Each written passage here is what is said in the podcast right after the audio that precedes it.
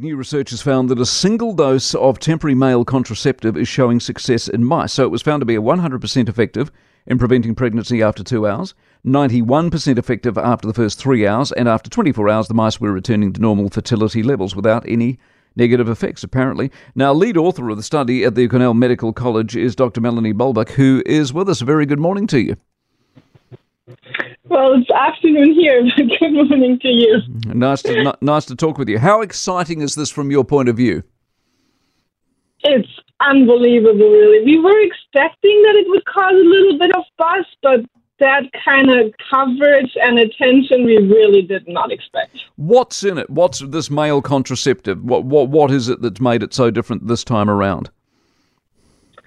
So um, the first um, development of male contraceptives were mainly based on hormonal methods. And that means that the men need to take those hormones for up to three months so that their sperm count goes to a level where they're not fertile anymore.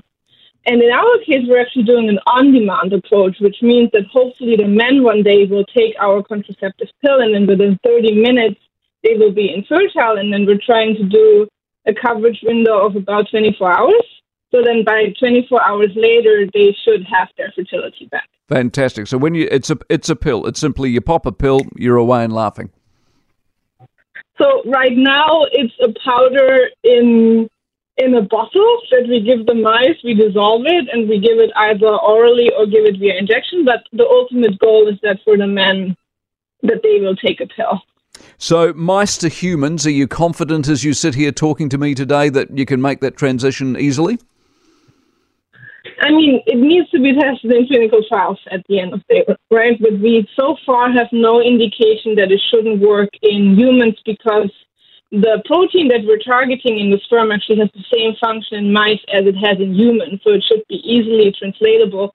And when I take this ejaculated sperm and put them in a tube and then add our inhibitor, they stop moving as well. Wow. And we also have first um, tests in a pre- preclinical animal model in rabbits, and we see good effects there as well. So it's all going well, but we have to do those ultimate trials at the end of the day to really know if it's going to work. Once, once if it works in humans, what's what's the, the procedure, the official procedure, and the FDA and all the other boxes you have to tick? How long before it gets to market?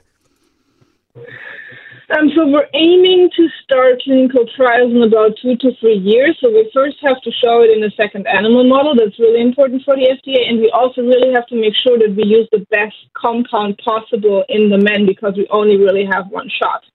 So that will take two to three years, and then the whole clinical trial. So you start with safety usually.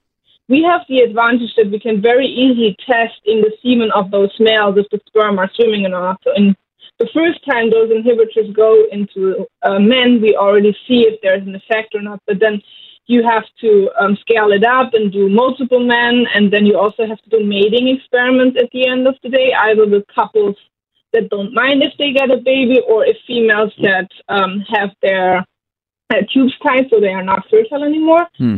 Overall, that will take like six to eight years, we reckon, if everything goes well. Fantastic, Melanie. Appreciate your insight very much. Dr. Melanie Balbach, who is with the, um, well, she's the lead author of this particular study at Cornell Medical College, uh, with us this morning.